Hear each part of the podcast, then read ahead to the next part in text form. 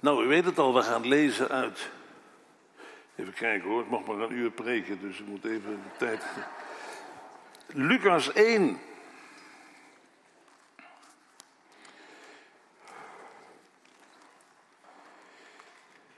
Lucas 1, daar hebben jullie al meer over gehoord. De vorige keer ging het over de geboorteaankondiging. En nu begin ik, ik moet eigenlijk alleen de lofzang lezen, maar ik begin in vers 39 van Lucas 1. Maria maakte zich op in die dagen en reisde met spoed naar het bergland, naar een stad van Juda. En ze ging het huis van Zacharia binnen en groette Elisabeth. En toen Elisabeth de groet van Maria hoorde, gebeurde het dat het kind opsprong in haar schoot. En Elisabeth werd vervuld met de Heilige Geest.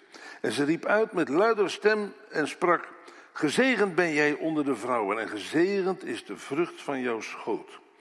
En waaraan heb ik dit te danken dat de moeder van mijn Heer tot mij komt? Want zie, toen het geluid van jouw groet in mijn oren klonk, sprong het kind van vreugde op in mijn schoot.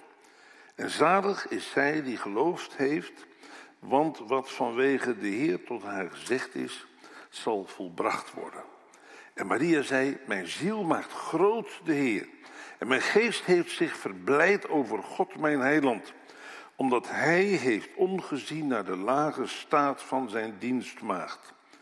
Want zie, van nu aan zullen mij zalig prijzen alle geslachten, omdat grote dingen aan mij gedaan heeft de Machtige. En heilig is zijn naam en zijn barmhartigheid van geslacht tot geslacht voor wie hem vrezen. Hij heeft een krachtig werk gedaan door zijn arm en hij heeft hoogmoedigen in de overlegging van hun harten verstrooid. Hij heeft machtigen van de troon gestort en eenvoudigen verhoogd. Hongerigen heeft hij met goederen vervuld en rijken heeft hij leeg weggestuurd. Hij heeft zich Israël, zijn knecht, aangetrokken om te gedenken aan de barmhartigheid, zoals hij gesproken heeft tot onze vaderen, voor Abraham en zijn nageslacht in eeuwigheid. En Maria bleef ongeveer drie maanden bij haar, bij Elisabeth, en keerde terug naar haar huis. Ik begin met een raadsel voor de lange winteravond. Dan kun je dat thuis ook verder uitproberen. Ik ben benieuwd of iemand van jullie het raadt. Ik heb er een prijs aan verbonden. En dat is een geheel onverzorgde voetenreis naar Bethlehem. Het raadsel is als volgt.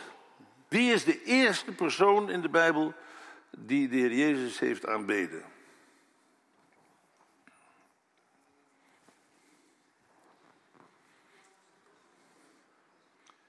Is er nou niemand die zich meldt? Het gaat allemaal van mijn tijd af als jullie. Ja, zegt u het eens. U heeft de prijs gewonnen.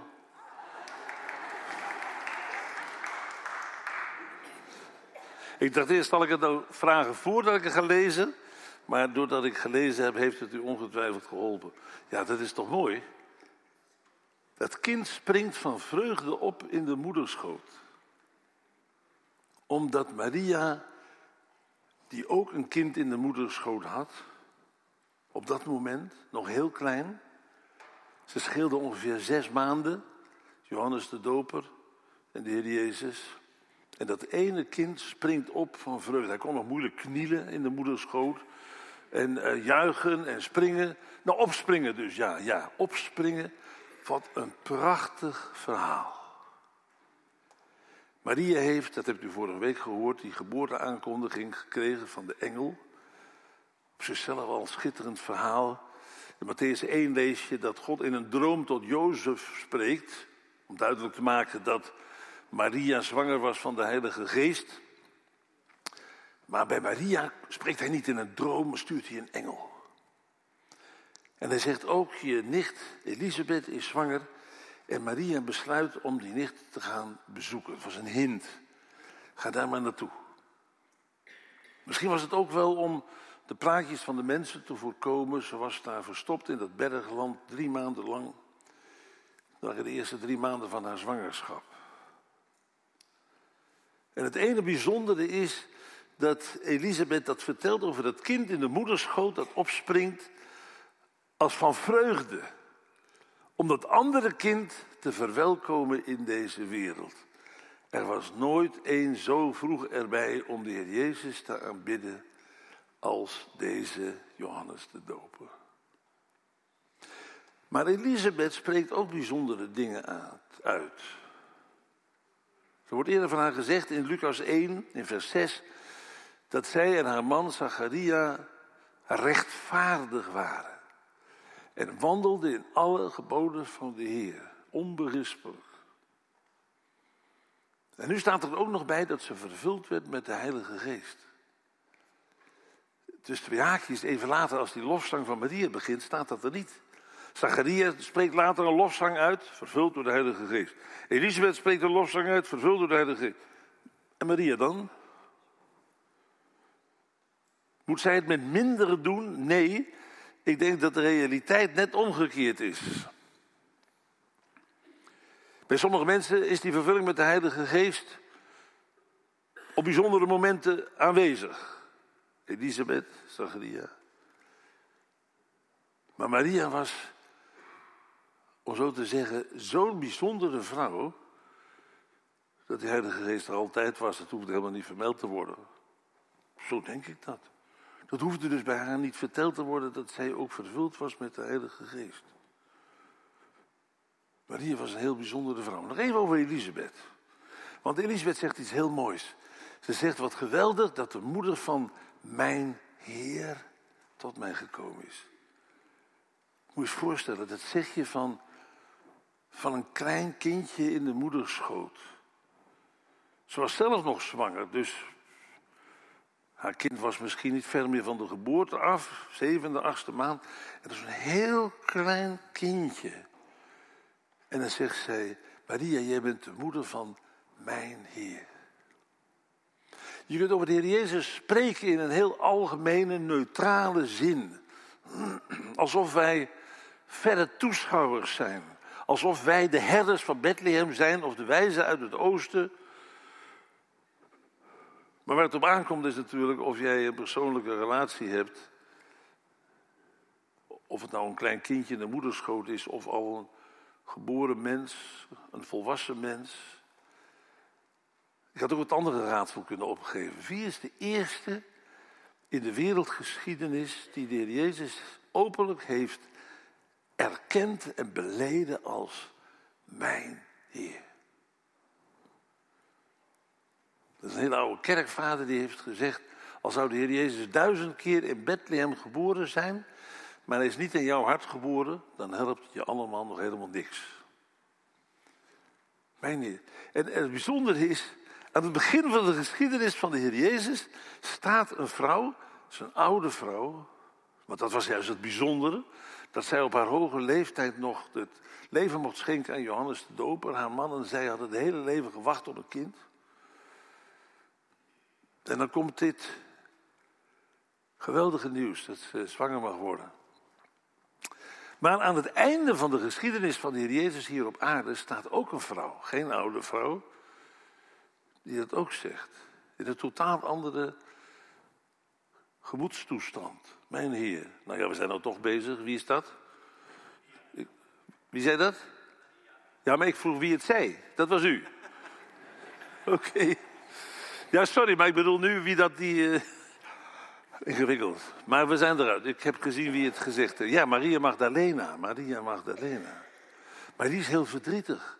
Dat is in Johannes 20. Nadat de Heer Jezus is opgestaan, maar dat weet ze nog niet. Dan zegt de Heer Jezus, wie zoek je? En dan zegt hij, ze hebben mijn Heer weggelegd, mijn Heer. En ik weet niet waar ze hem gelegd hebben. Hij is weg. Heel andere gemoedstoestand. Elisabeth dolgelukkig, vervuld met de Heilige Geest. Maria diep bedroefd, Maria Magdalena. Maar beide hadden ze een relatie tot een waarvan ze konden zeggen, mijn Heer. Je kunt je leven lang, zeg ik tegen jonge mensen, over de Heer Jezus horen.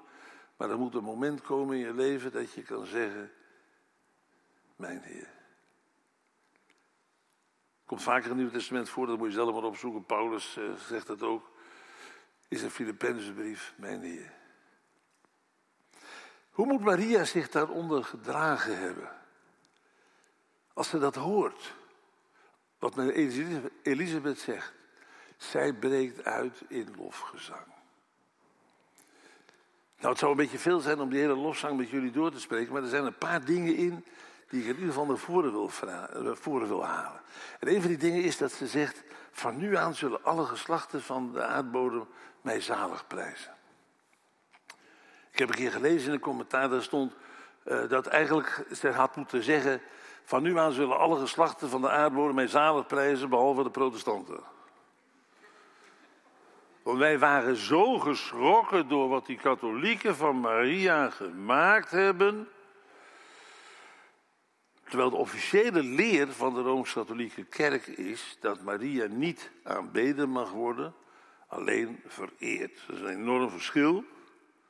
Aanbidding komt alleen God toe. En ook de Heer Jezus als zoon van God, Vader, Zoon, Heilige Geest mogen aanbeden worden. Maria mag alleen vereerd worden. Maar de protestanten waren er zo benauwd voor, dat ze zelfs daar nauwelijks aan toe kwamen. Pas was er nog een, uh, een, professor in Apeldoorn aan de Theologische Universiteit. Daar, die heeft een mooi boek geschreven. Nou, mooi, ik heb het niet gelezen. Maar een boek over Maria, waarin hij haar uh, lof bezongen heeft. Je kunt wel echt zeggen, hij heeft haar daarin vereerd. En daar kreeg hij er ook van zware kanten behoorlijk protest tegen. Nou, ik zal het jullie maar eerlijk vertellen. Ik ben een vereerder van Maria. Ik hoop jullie ook. En als je vereren een te groot woord vindt, ik eer Maria. Je moet je dat even voorstellen. Maria was piepjong. Hè? De vrouwen trouwden toen heel wat vroeger dan vandaag de dag. Ze was misschien 15, 16. En dan krijgt ze dat te horen. Dat de verlosser door geboren zou worden. Zonder tussenkomst van een man door de Heilige Geest. Wat komt er over je heen? Wat een verantwoordelijkheid komt er op je nek te liggen? Wat, wat, wat moet je daarmee? Ongelooflijk. En ze, zegt tegen de engel: Dit kan ik niet aan. Kun je niet iemand anders doen? Dit is zo. Nee. Ze zegt: U geschieden naar uw woord. Dat wil zeggen in gewoon modern Nederland: Laat met mij gebeuren zoals u gezegd hebt. Maria is een heel bijzondere vrouw. Wij zijn gelukkig daar een beetje overheen gegaan. Evangelische zijn in zekere zin, maar geen protestanten. Wij zijn een categorie voor onszelf. En wij schamen ons er niet voor dat wij grote eer betuigen aan deze vrouw. Die ook ontzettend veel heeft meegemaakt. Want als ze 15, 16 was, dan was ze nauwelijks 50 toen de Heer Jezus aan het kruis stierf. En zoals Simeon al gezegd had, er zal een zwaard door jouw ziel gaan. Iedereen die een kind verloren heeft, we hebben daar straks iets van gehoord. Het is een van de ergste dingen die je in het leven kunnen overkomen. Ik was gisteren op de verjaardag van een achterkleindochter. We hebben al heel wat nakomelingen voortgebracht. En tot nu toe zijn ze allemaal in leven gebleven. Daar zijn we zo dankbaar voor. Maar het is zo anders met een heleboel andere mensen. En bij de, Heer Jezus, bij, bij was wel een heel bijzonder geval. Maria die dat moest doormaken, wat het betekende. Een zwaard dat door je ziel heen gaat. Als je kind sterft, maar dan ook nog eens onder zulke omstandigheden. Op zo'n verschrikkelijke manier als gekruisigd te worden. Nee, het is goed om Maria te eren. Al was het alleen nog vanwege deze prachtige lofzang. En ze heeft dus wel gerealiseerd. Ze zullen allemaal het over mij hebben. Ik zou bijna zeggen, er is geen mens op deze aarde die nog nooit van Maria gehoord heeft. De moslims hebben de Koran. En in de Koran komt maar één vrouw voor. Dat is Maria. Want het merkwaardige is van de Koran dat de Jezus daar eigenlijk bijzonder geprezen wordt. Veel meer dan Mohammed, die komt er eigenlijk nauwelijks in voor, misschien helemaal niet. Maar de Heer Jezus wel. En dus ook Maria als moeder van Jezus. Maar zij zegt tegen van zichzelf in de lofzang: Ik ben de geringste. Ik ben een, dat was ook zo, een eenvoudig jong meisje uit Nazareth. Niemand had nog ooit van Nazareth gehoord. Ja, nou kennen we het allemaal. Maar het, het komt nergens in het Oude Testament voor. Het komt nergens voor in de Joodse geschriften. Het was onogelijk. Als de mensen later horen dat Jezus uit Nazareth komt, dan zeggen ze, dat kan natuurlijk nooit veel wezen. Kan er uit Nazareth iets goeds komen? Lees maar na, er komt ergens een profeet voor uit Nazareth, zelfs uit heel Galilea. Zo'n gering meisje. Nou, het over katholieken gaat hebben. Ik ben ooit op audiëntie bij de paus geweest. Johannes Paulus II. Ja, ik was nog met 10.000 anderen, dat moet ik wel eerlijk bij zeggen, anders klinkt het uh, alsof het een persoonlijk onderhoud geweest is. Nee, we hebben daar een gigantische zaal en op woensdag is er altijd audiëntie van de paus en dan vult die zaal zich met mensen uit de hele, alle delen van de wereld. En Johannes Paulus II, dat is al heel lang geleden, we hebben tussen alweer twee pauzen gehad, en uh, die hield een preek over de Heer Jezus bij de bruiloft te Cana. Waarin Maria een, een grote rol speelt. En één zin uit die preek heb, heb, ik zo goed onthouden. Hij zegt tegen de knechten, zegt Maria, niet hij niet. Maria zegt tegen de knechten, alles wat hij jullie zal zeggen, doe dat. Het is eigenlijk wat mooi. Die paus heeft dat allemaal op de harten gebonden van al die tienduizend mensen die het waren. Alles wat Maria gezegd heeft, wat, wat, alles wat Jezus doet, alles wat Jezus jullie zegt, doe dat. Dat is de boodschap van Maria. Dat is de boodschap van morgen tegen jou en mij.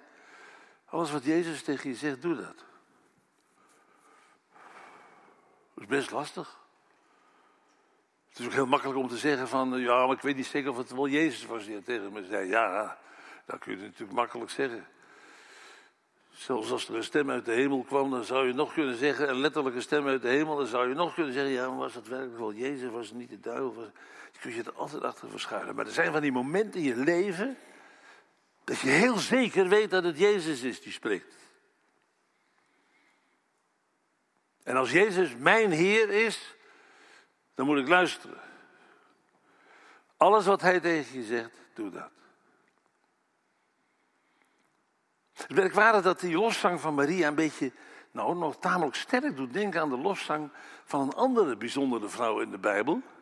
Nou, we zijn nou toch bezig met schoolmeester van beroep. Wie was die vrouw? Wie zei dat? Wat een degelijke gemeente is dit, zeg. Hanna, inderdaad. Hanna. Een beetje vergelijkbaar. Elisabeth was onvruchtbaar, kreeg tenslotte toch een kind. Hanna was onvruchtbaar, kreeg tenslotte toch een kind. In beide gevallen spreken ze een heerlijke lofzang uit. Waarin de rijken er slecht vanaf komen en de hongerigen worden gevoed. Er zijn allerlei overeenkomsten. Je zou bijna denken dat het plagiaat was, maar zo groot zijn die overeenkomsten dan ook weer niet hoor. Maar mooi verhaal. Samuel was het kind van Anna. Er was een van die bijzondere mensen in het Oude Testament die, zoals we dat noemen, een type van de Heer Jezus is. Een van de opvallende dingen van Samuel is dat hij als zo klein kind al de Heer diende. Hij, werd, uh, hij was gespeend, nou, je een jaar of drie. Toen bracht zijn moeder bij, uh, bij Eli om te gaan dienen in de tabernakel, in het huis des Heeren. Zoals de Heer Jezus van kinds af aan God gediend heeft. Zijn vader in de hemel. En als twaalfjarige jongen al in de tempel kwam. En daarop viel door zijn wijsheid. Dan moet je eens nalezen in het volgende hoofdstuk. Als het ware, er staat, hij zit uit het midden van de rabbies. Normaal is het zo, de rabbi zit in het midden en daaromheen zitten de leerlingen. En een tijd geleden viel me dat op, als je dat goed leest, dat is precies omgekeerd. Die rabbies zitten er allemaal omheen en Jezus zit in het midden. En ze verbazen zich over de vragen die hij stelt. Nee, over de antwoorden die hij geeft.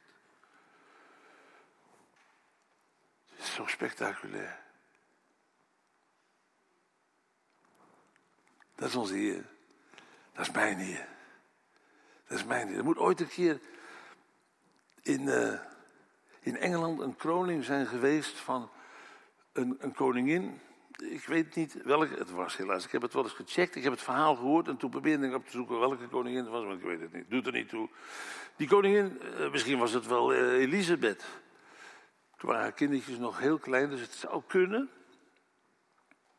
Maar in ieder geval, zij komt daar binnen in al haar koninklijke pracht. Zij komt daar binnen terwijl al die mensen opstaan voor deze nieuwe vorstin.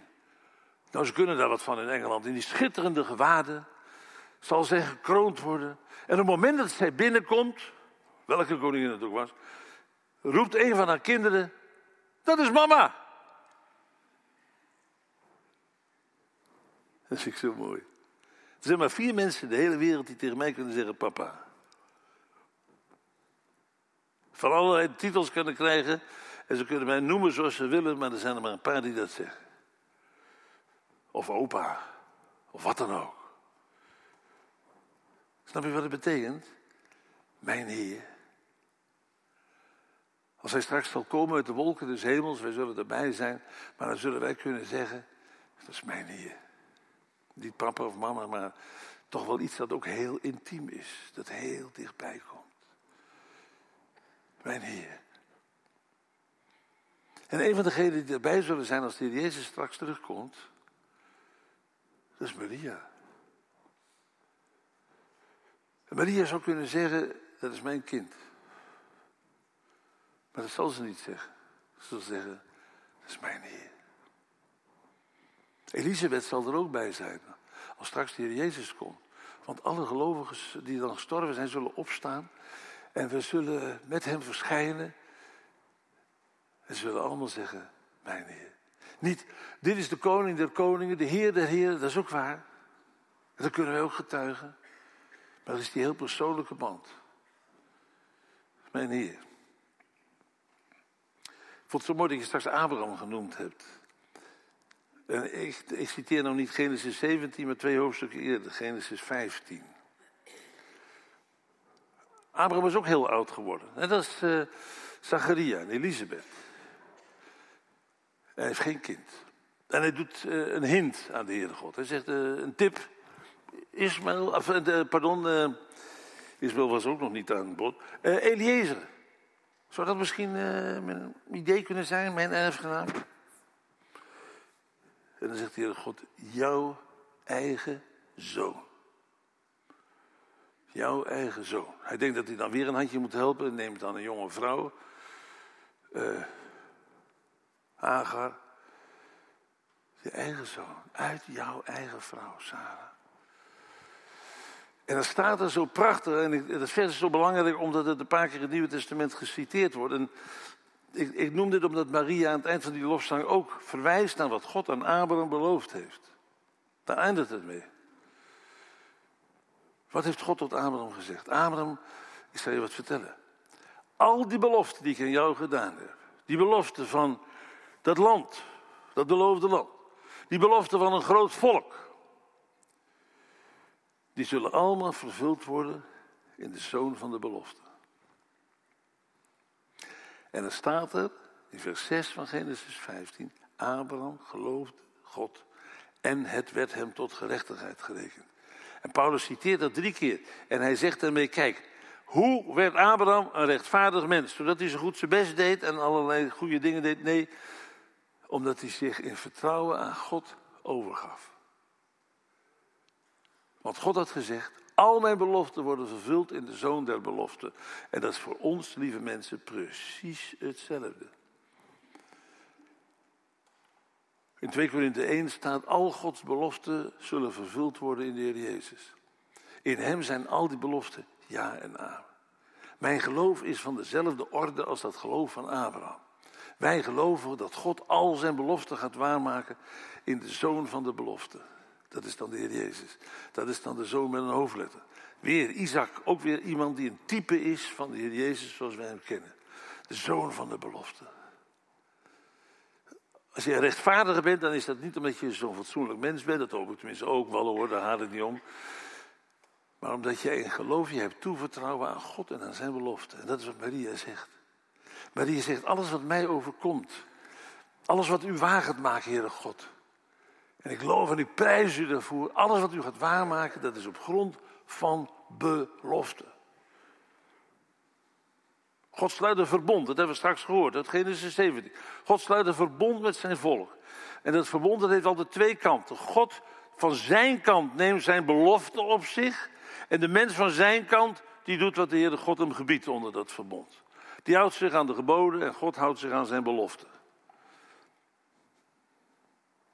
En God heeft ons beloofd dat hij alles gaat goedmaken in de zoon van de belofte. Die op dit moment nog rust in de schoot van Maria. Het is advent. Advent. En je moet niet te gauw met advent zeggen, ja, hoe kerstmis is, dat is wel mooi. Maar het gaat natuurlijk om Goede Vrijdag en Paas. Zeg dat nou niet te gauw. Kerstmis is zo'n ongelooflijk. Wat is nou een groter wonder? Een dood lichaam dat weer levend wordt met Pasen. Of God die mens wordt. En deze wereld binnenkomt via de schoot van een vrouw. Hij is in zekere zin nog meer mens dan Adam. Want die is nooit via een vrouw deze wereld binnengekomen. De Jezus is op die wijze in deze wereld binnengekomen. Als de zoon van de belofte. En God zegt, in hem maak ik alles waar wat ik beloofd heb. En Maria weet dat. En Maria zegt, wat een wonder. In mijn schoot is hij aanwezig in wie God al zijn beloften gaat waarmaken. Wij leven uit Gods belofte. En dan moet je dat niet alleen maar op jezelf betreffen en zeggen, ja, God heeft ons beloofd dat en dan heel persoonlijk. Dat kun je ook in vergissen. Maar als je het zeker weet, fijn, dat is mooi, dat is goed. Maar denk het nou eens een beetje ook in het groot. Niet alleen maar met jezelf. We leven in een tijd van crisis na crisis na crisis. Tijd van verschrikkelijke oorlog, notabene op Europese bodem. We leven in een tijd van grote spanningen op allerlei terreinen. Dat is een ongelofelijke gedachte. Ja, nee, dat is niet ongelooflijk. Die is heel gelooflijk, die gedachte. Dat op een dag hij terugkomt, die ooit in de schoot van Maria gewoond heeft. Over wie Elisabeth al gejubeld heeft. Over wie Maria gezongen heeft. En als hij komt, maakt hij al zijn beloften waar. En die beloften gaan terug tot Abraham. Tegen wie God zegt: Ik ga alles wat ik jou beloofd heb, Abraham, waarmaken in de zoon van de belofte. Jouw eigen zoon. Zoals God tot ons vandaag zegt: Ik ga mijn belofte waarmaken. In degene aan wie we denken met kerstmis.